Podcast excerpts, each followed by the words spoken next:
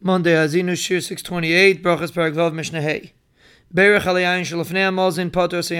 amazin. If you made a bracha on wine before you ate the Suda, it patters the wine that you drink after the Suda. If you made a bracha on the dip that you ate before the meal, you pater the dip after the meal. If you made a bracha on the bread, you pater the dip. But if you make a bracha on the dip, you don't pater the pas.